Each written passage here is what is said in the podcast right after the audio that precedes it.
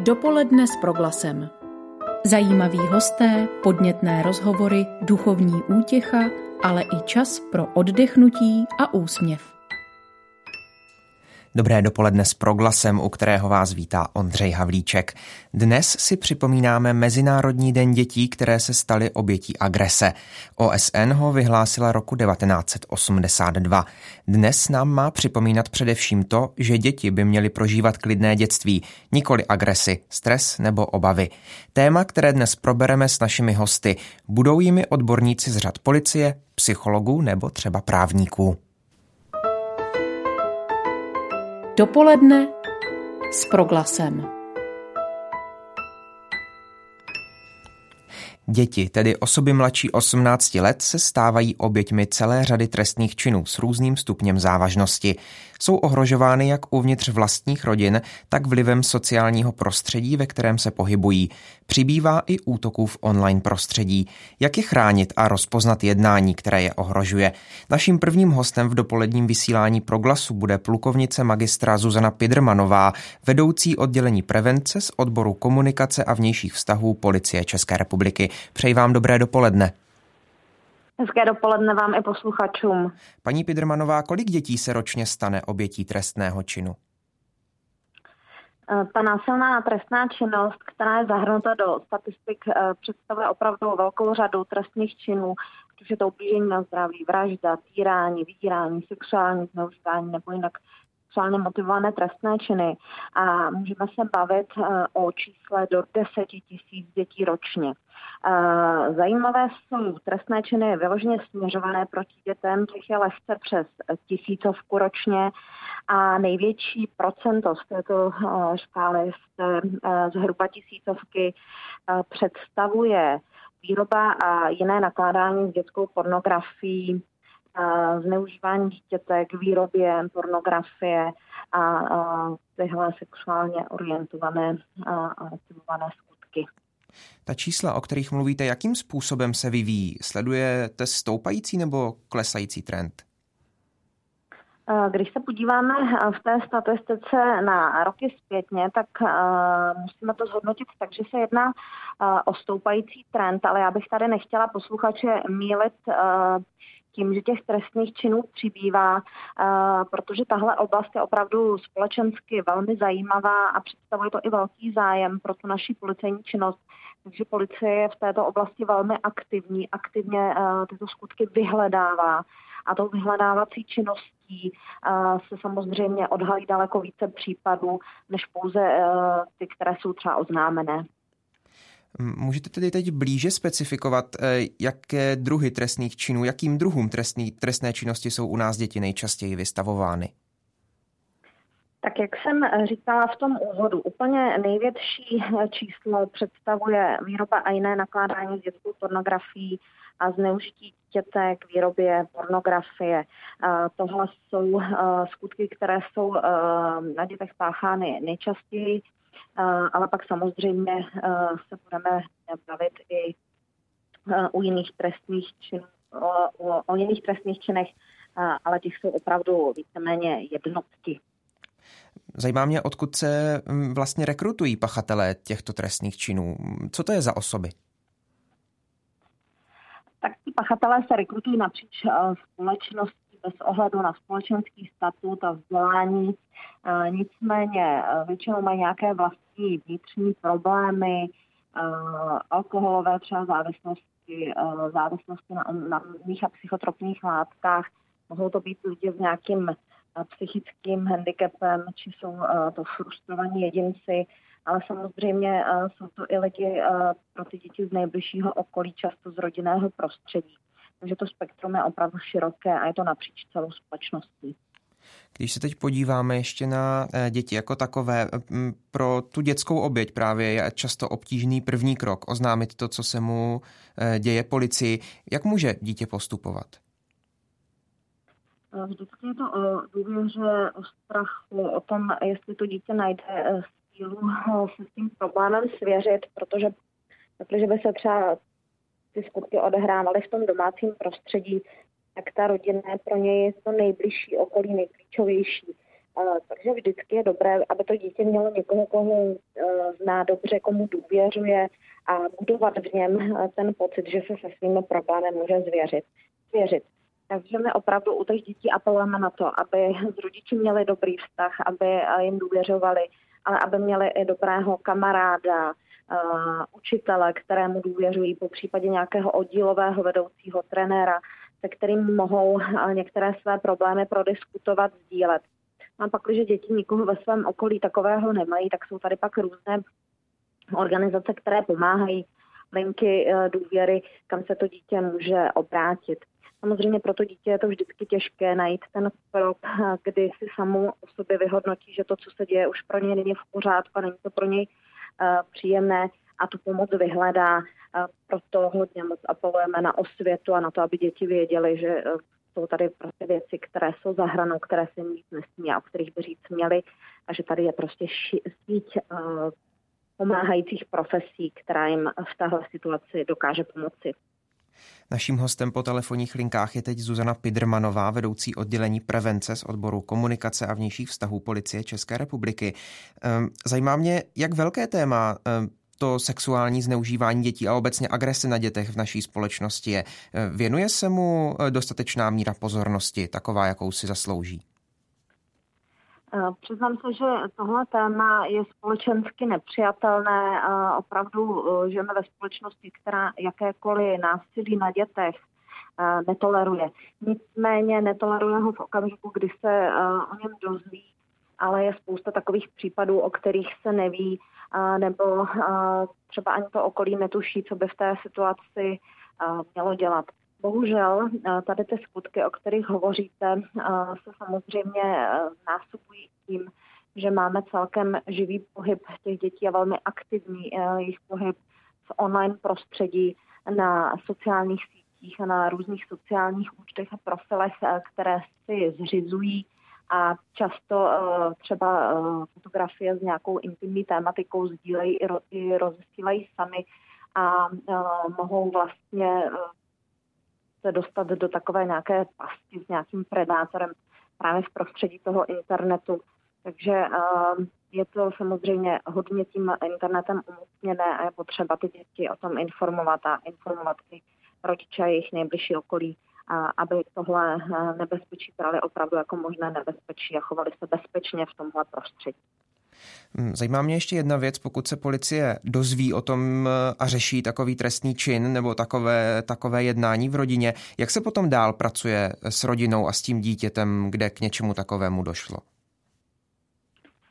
Tak vždycky se ten případ řeší komplexně, jak policii, té policejní činnosti a toho vyšetřování, tak i po linii psychologických služeb a případné intervence, kterou je policie eh, schopna poskytnout a, a samozřejmě propojit tu rodinu a i tu oběť uh, s patřičnými uh, psychoterapeutickými službami, s psychologickou, s psychiatrickou, s lékařskou péčí.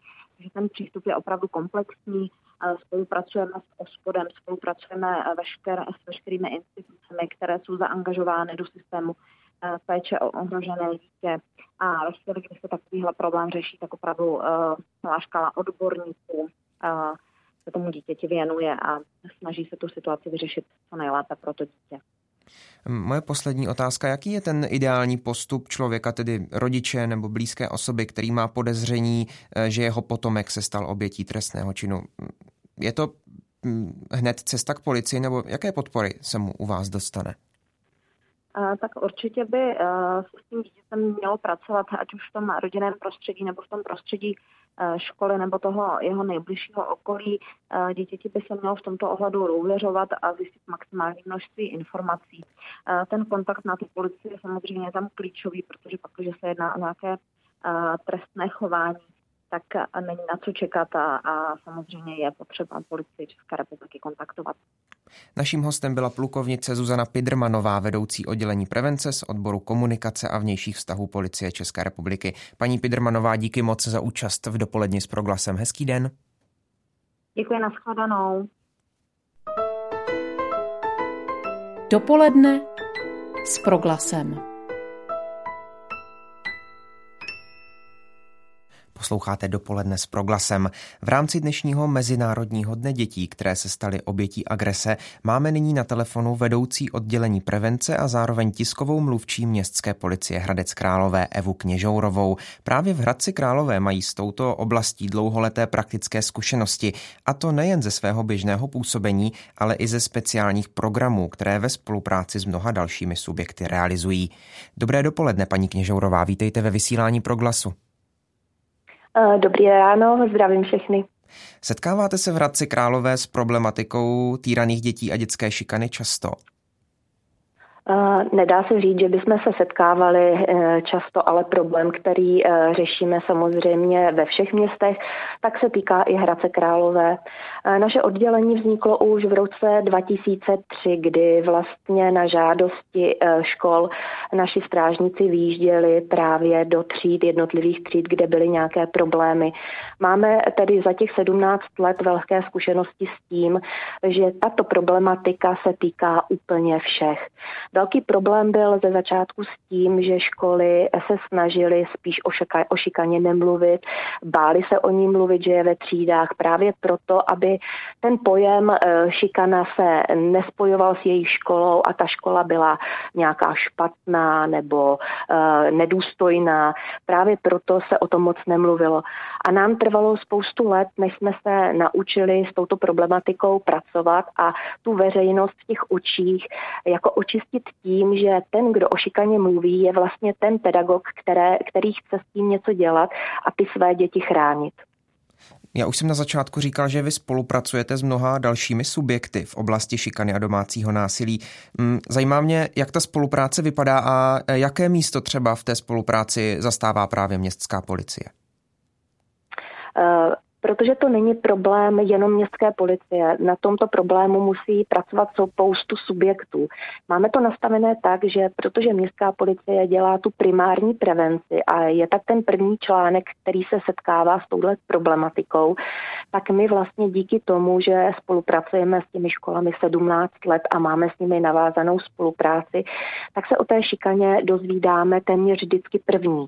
A to už buď eh, díky těm přednáškám, které máme ve škole, školách, a nebe, nebo díky tomu, že ty školy a ty děti známe strašně dlouho, protože my s těma dětma pracujeme už od mateřské školy. To znamená, tě, ty děti s náma rostou.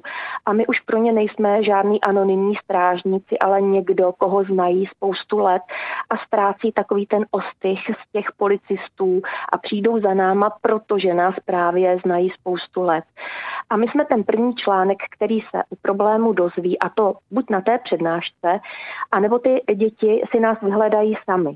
A pokud to nejsou děti, tak za náma třeba přijdou ty pedagogové, kteří nám řeknou, že v té třídě je nějaký problém. A my jsme ten, který se o té problematice dozví, ale nejsme schopni to řešit sami. Proto máme navázanou spolupráci především s pracovníky OSPODu, s dětským krizovým centrem nebo poradnou pro oběti v Nomii, střediskem poradenské služby Mozaika, pedagogicko-psychologickou poradnou, zástupci školského odboru nebo intervenčním centrem. A my všichni se podílíme na řešení této problematiky a každý v této skupině má nezastupitelné místo, protože každý se snaží eh, podle svých možností a také podle svého zmocnění a oprávnění tuhle problematiku řešit. Takže to je takový řetězec té pomoci a každý z těch subjektů té oběti nebo té škole chce pomoct. To, co vy, mm, paní Kněžourová, popisujete, eh, vypadá, vypadá skvěle a zajímá mě, proč to vlastně takto může fungovat v Hradci Králové a nefunguje to třeba také v dalších městech nebo ve všech, eh, ve všech městech, ve všech obcích.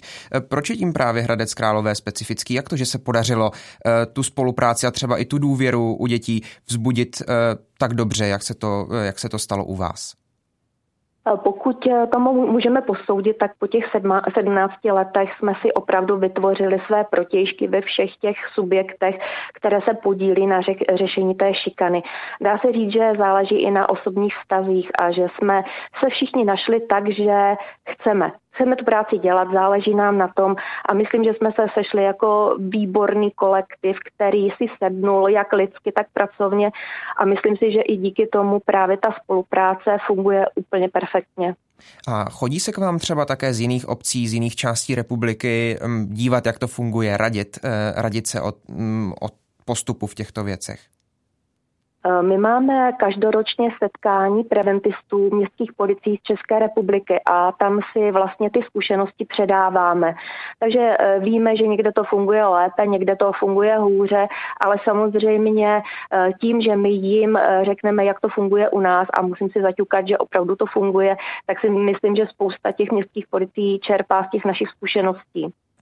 Eva Kněžourová, vedoucí oddělení prevence a zároveň tisková mluvčí městské policie Hradec Králové, je teď hostem v pořadu dopoledne s proglasem. Eh, mluvíme spolu o eh, programech, speciálních eh, programech a taky běžném působení v oblasti agrese na dětech, protože dnes připomínáme Mezinárodní den dětí, které se staly obětí agrese.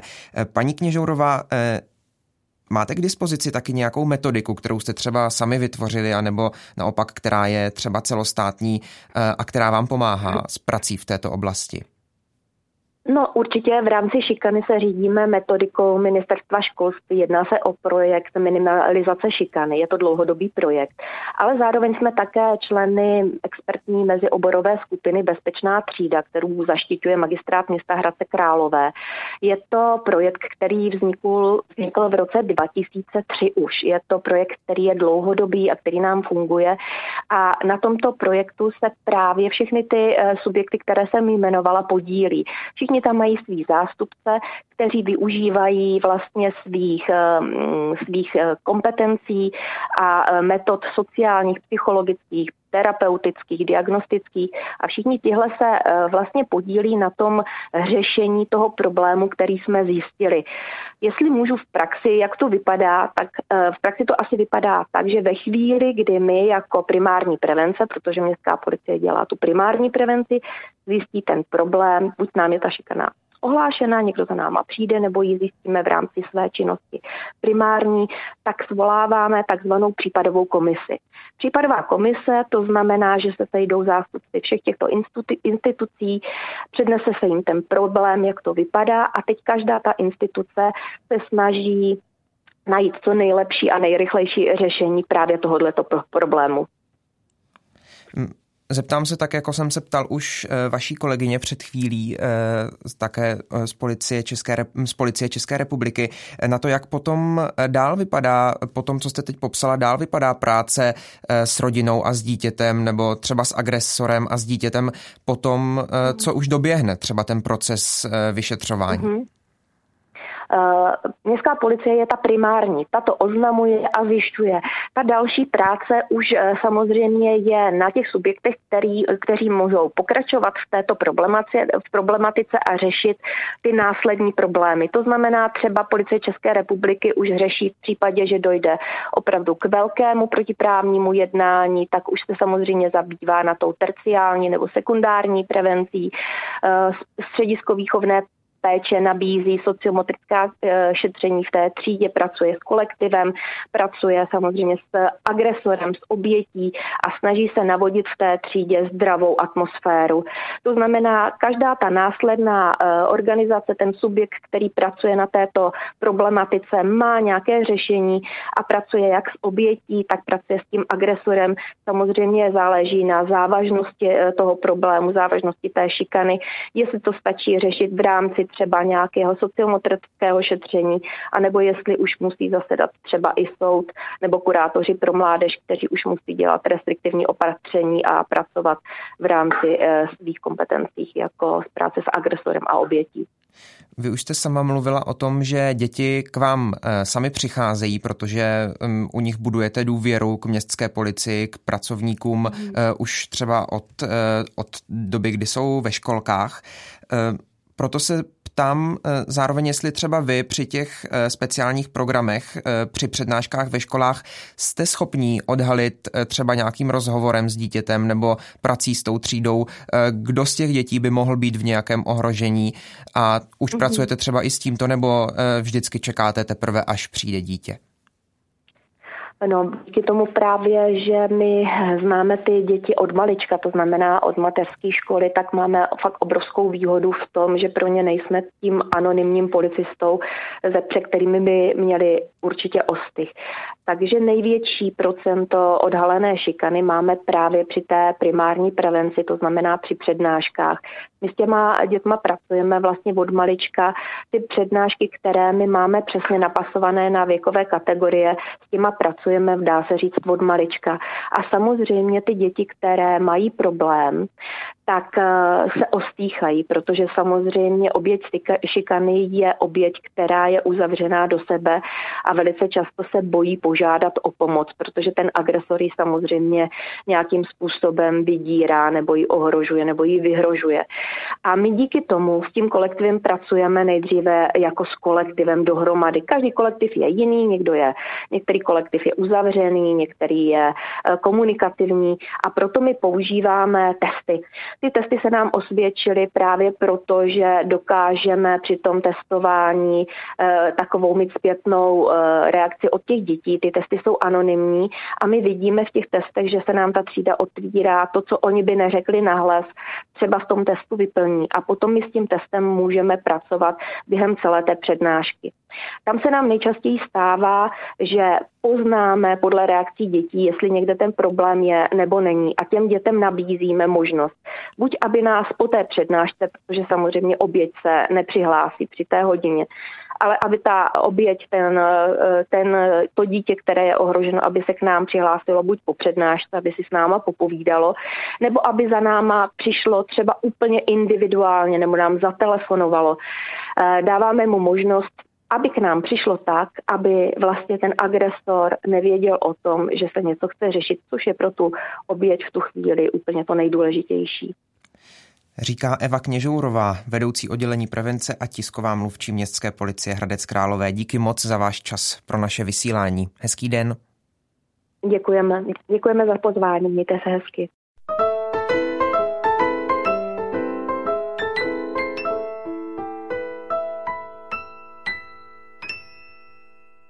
Jak už dnes mnohokrát zaznělo, 4. června si svět připomíná Mezinárodní den dětí, které se staly obětí agrese. Vy posloucháte dopoledne s proglasem a v něm nyní voláme do dětského krizového centra, kde by nás už teď měla slyšet Helena Juklová, vedoucí linky důvěry. Dobré dopoledne. Dobrý den.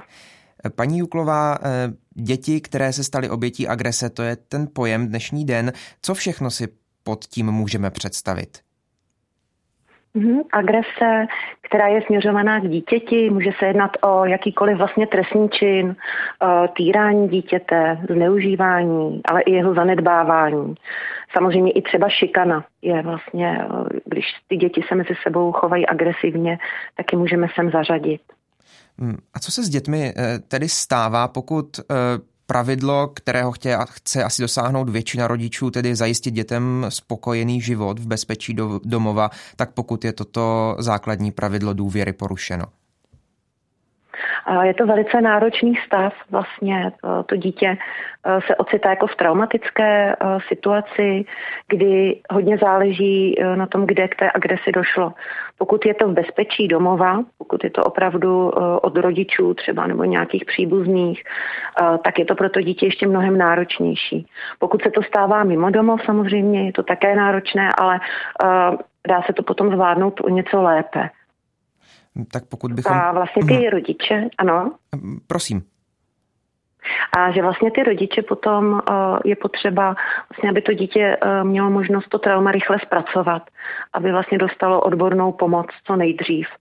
Vy jste to teď rozdělila právě na takové dvě skupiny, tedy eh, agresi doma v rodině, v domácnosti a agresi ve škole nebo někde v jiném dětském kolektivu.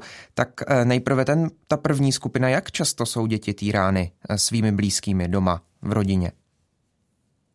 Eh, je to vlastně docela jako často, bohužel, eh, protože vlastně doma je to schováno, eh, než vlastně to dítě se odváží s tím být někam ven a svěřit se, tak vlastně té agresi podléhá daleko delší dobu.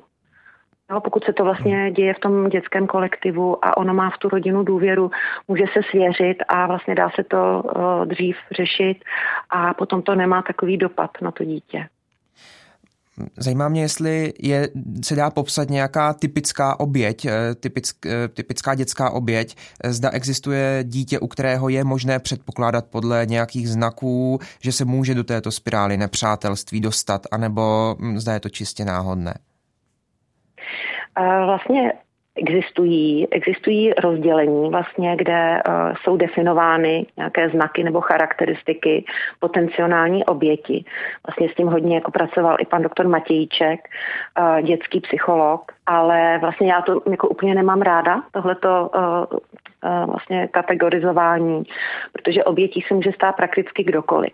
Ale samozřejmě častěji to můžeme předpokládat u dětí, který, které jsou nějak handicapované, které vlastně jsou třeba i z horších sociálních poměrů, pokud e, se to týká agrese směřované od vrstevníků, e, děti, které vlastně jsou něčím výjimečné, které jakoby nezapadají do té skupiny, tak jak ta skupina by si představovala. A potom samozřejmě záleží i na situačních faktorech u rodin, kde je nějaký problém třeba zneužívání psychoaktivních látek, nebo kde vlastně je třeba i nezaměstnanost, rozvod a podobně, může e, ve zvýšené míře vlastně k té agresi dojít.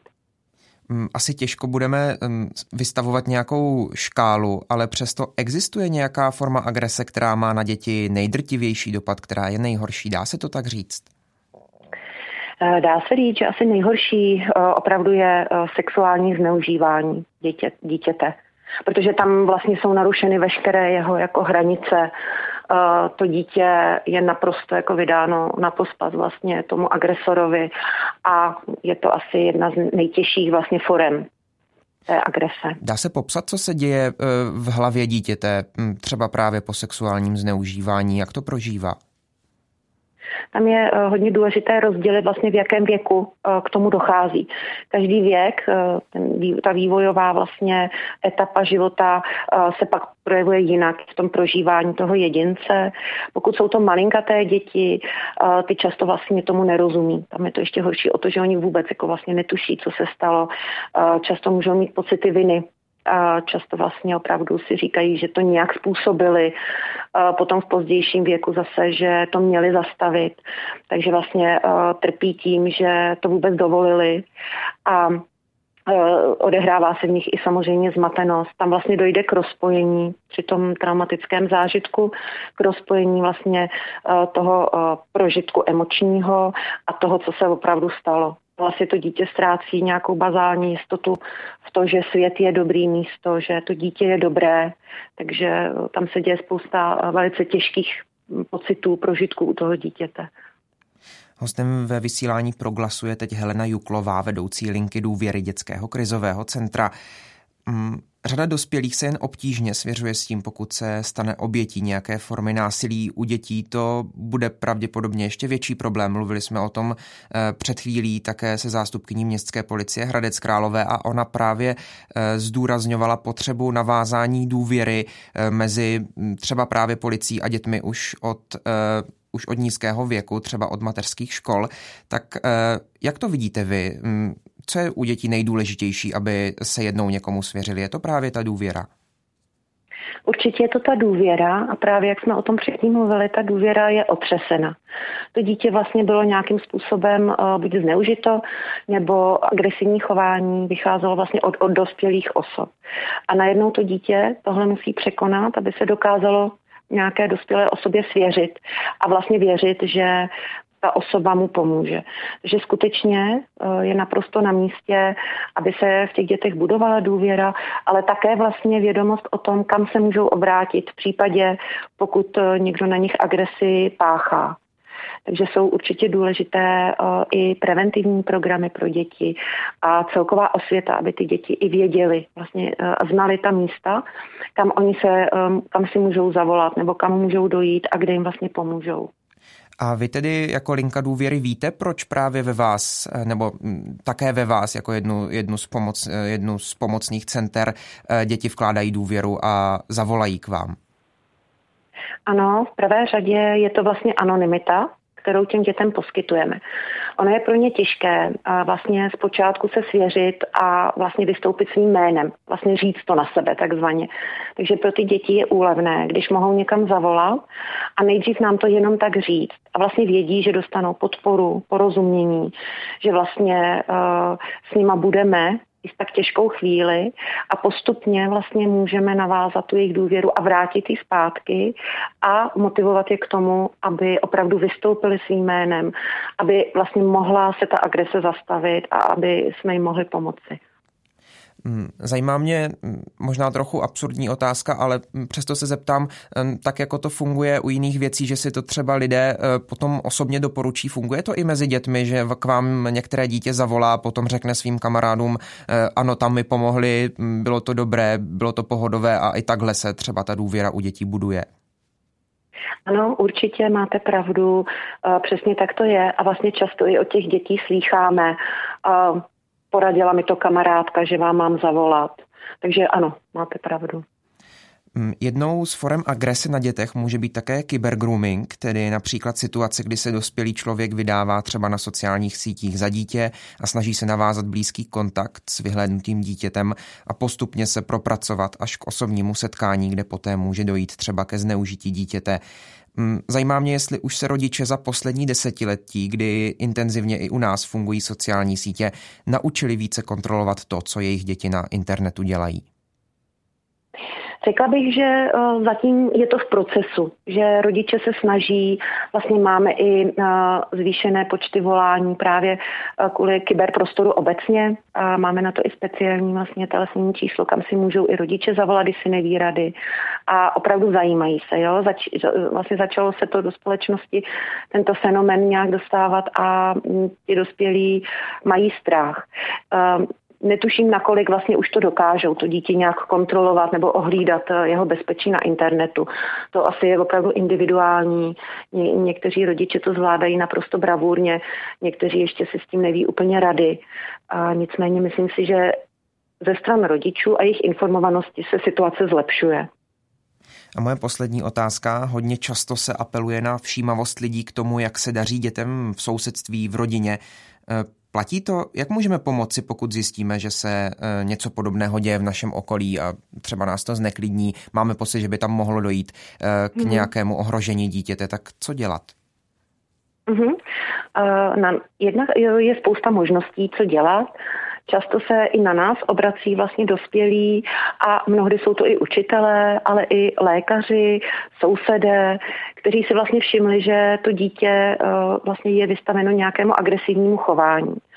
A my jsme schopni jim pomoci. Eh, ti lidé se na nás můžou obrátit prostřednictvím e-mailu, mohou si ale i zavolat.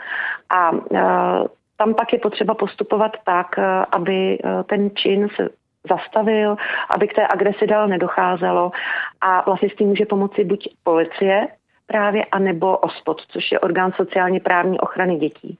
Takže vlastně dospělý, který si všimne, že eh, nějaké dítě v jeho okolí eh, podléhá agresi, tak je potřeba vlastně kontaktovat eh, orgán sociální právní ochrany dětí a nahlásit to, případně se spojit s policií a opět to nahlásit aby vlastně se mohl nastat proces, který tomu dítěti pomůže potom. Říká Helena Juklová, vedoucí linky důvěry z Dětského krizového centra. Paní Juklová, díky moc za váš čas. Hezký den. Mm, děkuji taky, nashledanou. Dopoledne s proglasem. Na závěr dnešního dopoledního vysílání dostane prostor soudkyně diecézního soudu v Plzni, církevní právnička Martina Vintrová. Budeme mluvit o tom, jak závažným problémem je zneužívání dětí, které se odehrává v rodinách, zájmových organizacích, ale i v křesťanských společenstvích. Paní Vintrová, dobré dopoledne. Dobrý den. Kdy se poprvé začalo zneužívání dětí, kdy se poprvé začalo o zneužívání dětí oficiálně mluvit, nebo možná ještě jinak, kdy se to začalo řešit jako vážný společenský problém? Eh, tak je to tak trošku těžko říct, protože eh, to, co se vnímá eh, jako přípustné jednání vůči dítěti v jedné kultuře, v jedné společnosti, může být nepřípustné v další, tak když se na to podíváme celosvětově. Ale uh, vlastně první uh, nějaké práce týkající se týrání dětí se objevují koncem uh, 19. století, ale teprve v roce 1962 byl popsán uh, takzvaný syndrom bytého dítěte, takže se dá říct, že vlastně tak zhruba 50 let zpátky se uh, začali odborníci uh, problémem týrání a zneužívání, zanedbávání dětí zabývat více. Tady bych možná uh, citovala papeže Františka, který se tady vyjádřil o uh, sexuálním násilí a eh, řekl vlastně, že fenoménem, který je historic, je to fenomén, který je historicky rozšířen ve všech kulturách a společnostech, ale až poměrně nedávno se stal předmětem systematické studia a to díky změně vnímavosti veřejného mínění k tomu problému. Takže to znamená, že ten problém tady byl vždycky, ale byl považován za to a až eh, v posledních eh, desetiletích se o něm začíná mluvit a zkoumat. Už jste sama říkala, že je to hodně rozdílné v různých kulturách, v různých systémech. Mm-hmm. Tak dá se říci, eh, jaké systémy, okolnosti jsou ty, které takovému chování zvláště napomáhají? Tak podle studií, které jsem četla i podle třeba údajů eh, Světové zdravotnické organizace, jsou rizikovými faktory eh, například ty společnosti, kde ženy nebo dívky a děti obecně mají nižší společenské postavení a nižší hodnotu, čili tam nějaká nerovnost a eh, potom ti agresoři jakoby si víc dovolí k něm. Dalšími rizikovými faktory je třeba velká nezaměstnanost, velký stupeň chudoby, nedostatečná legislativa, například, kdy neexistují zákony, které by e, vystupovaly proti týrání dětí, a nebo pokud existují, e, tak e, nefungují. Je tam třeba v té zemi velká korupce, takže ti chudí nemají šanci se prosadit proti těm mocným. No a potom je to vlastně nějaký nízký životní standard nebo velká socioekonomická nerovnost, nestabilita, kterou ta společnost podporuje, kterou neřeší. Takže já bych tak mhm. obecně řekla, shrnula, že uh, tam hraje vlastně uh, velkou roli. Míran má uh, špatné životní podmínky, ale taky potom vnímání hodnoty a důstojnosti člověka, dítěte, ženy, muže, bez ohledu vlastně na pohlaví, na zdravotní stav, na barvu pleti. A v tom já třeba vidím velkou šanci pro křesťanství, která, které přináší vlastně tohle poselství důstojnosti a hodnoty každého člověka. Tam bych cítila, že my jako křesťané máme eh, velké pole vlastně působnosti. Tak tolik k těm obecným znakům. Ehm, my dnes máme fungující organizace na ochranu dětí, včetně různých tísňových telefonních linek a podobně. Eh, jak to ale udělat, aby dítě vůbec poznalo, eh, že je zneužíváno? Pozná to vždycky? Tak vždycky to nepozná, jak už říkali vlastně eh, kolegyně, které mluvily přede mnou. Eh, považuji tam za důležité dvě věci a to je důvěra a nějaké poučení. Důvěra, pokud dítě má uh, nějakého dospělého nebo nějakého člověka, kterému důvěřuje, pak se mu svěří i s tím, že se cítí špatně, že se děje něco nedobrého, čemu nerozumí, i když tomu vlastně nerozumí a dá se potom vlastně odkrýt ta situace. A potom e, vlastně e, je tady důležité nějaké poučení. Dneska už existuje řada preventivních programů, metody, publikací, například ministerstva školství. E, viděla jsem krásné knihy, vlastně, které jsou přiměřené věku dětí a mohou se tak děti naučit vlastně že je nějaký rozdíl mezi dobrými a špatnými dotyky, že jsou jenom určitý lidé, kteří se jich můžou na intimních místech dotýkat, eh, že můžou říct ne a odmítnout, protože eh, řadu dětí ani nenapadne, třeba, že by dospělému mohli odporovat, že by mohli říct ne. Jak se svěřit nějakému eh, důvěryhodnému dospělému. V tomhle může hodně pomoct škola nebo kroužek, snáze je to, jak říkala vlastně kolegyně eh, přede mnou, když eh, se to zneužití děje mimo rodinu, protože pak je šance, že to dítě se svěří třeba rodičům. Ale může se svěřit komukoliv jinému a důležité je třeba mít dostupnost k, eh, ke kontaktům, vědět, že tady se může přečíst, když mu bude špatně, když bude něco špatného prožívat, kam může zavolat nebo kam se může obrátit. Um, myslím ale, že ještě asi důležitější je uh, senzibilizace celé společnosti, nás dospělých, abychom my byli vnímavější k tomuhle problému a uh, mohli my sami chránit naše děti, protože pokud bychom vlastně vychovávali nebo chtěli poučovat jenom děti, tak hážeme tu odpovědnost za prevenci na ty nejslabší a nejvíc ohrožené, ale vlastně on, ta mm, odpovědnost leží uh, na nás dospělých po nejvíce. Soudkyně diecézního soudu... Mm, pardon. Klidně ještě tak. dokončete, pokud ještě jste měla myšlenku. Uh, uh, ještě mě vlastně napadlo, že uh, vy jste říkala, že dítě třeba nepozná, že je zneužíváno, ale vlastně mluvilo se o tom, že je pro ně velmi těžké se svěřit a tady právě ta senzibilizace společnosti dospělých je důležitá proto, abychom si všímali, že třeba s tím dítětem není něco v pořádku a dokázali eh, na to reagovat, například s ním promluvit a pokusit se, eh, aby se nám svěřilo nebo upozornit eh, nějaké pedagogy, rodiče, že to dítě často není schopné se svěřit, je to velmi těžké. Mluvíme s Martinou Vintrovou, soudkyní diecezního soudu v Plzni. Věnujeme se tématu cír- eh, zneužívání dětí. Eh, v církvi existují určité názory, které říkají, že týrání dětí souvisí s rozvolněnou morálkou, kterou přinesla sexuální revoluce 60. let. Eh, tak podle vás existuje tam nějaká souvislost, nebo to tak není? No já si to nemyslím a neviděla jsem ani na to žádný výzkum. Sexuální revoluce se týkala uvolnění společenských konvencí eh, v sexualitě, ale týkala se především dospělých.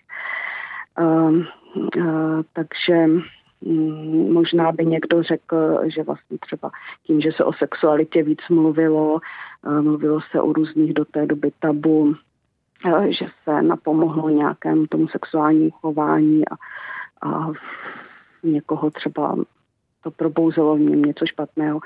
E, naopak ale e, studie vlastně a zkušenost ukazuje, že tam, kde se sexualita vnímá jako něco špatného, kde se potlačuje, kde je tabu, kde se zošklivuje, tak e, tam je větší nebezpečí, že bude docházet k tomu uh, sexuálnímu zneužívání, protože jednak tam vznikají frustrace, jednak to nahrává pachatelům. Pokud uh, se pokaz, něco potlačuje a tabuizuje, to znamená, že se to o tom nemluví, takže ta oběť to nikde neřekne, nebo její rodina a tím pádem ten hm, pachatel není odhalen, potrestán a může si myslet teda, že je postižitelný. Uh, samozřejmě nějaké sexuální vzdělávání je důležité v ale je důležité, aby bylo vlastně eh, mm, podáváno, tak řekla bych, pozitivní formou, protože sexualita je nějaká silná pozitivní síla, krásná v nás, kterou můžeme dobře používat, ale taky špatně používat.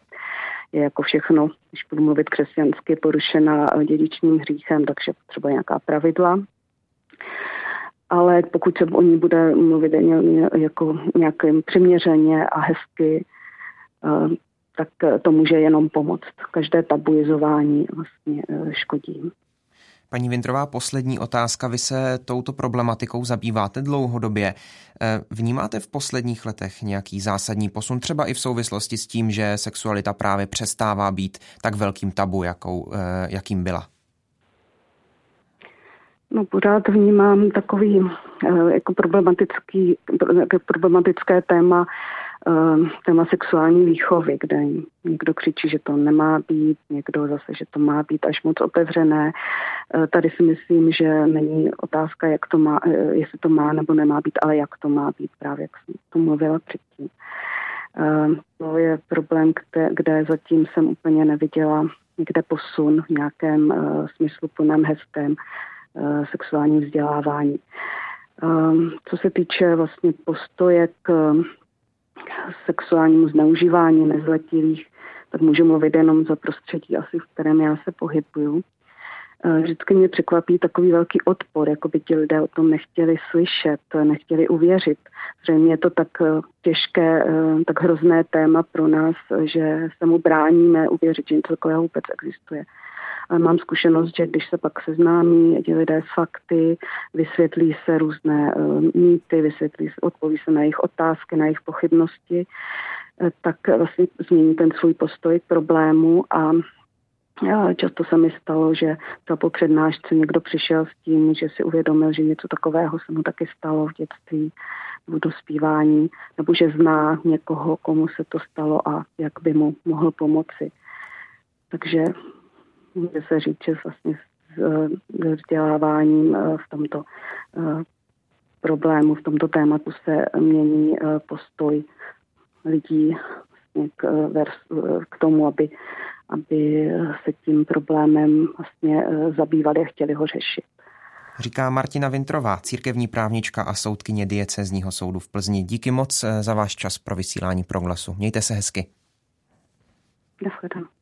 A to je vše z dnešního dopoledne s proglasem. Dobrý poslech dalších pořadů proglasu přeje Ondřej Havlíček. Dopoledne s proglasem. Každý všední den mezi devátou a desátou jsme v tom s vámi už 25 let.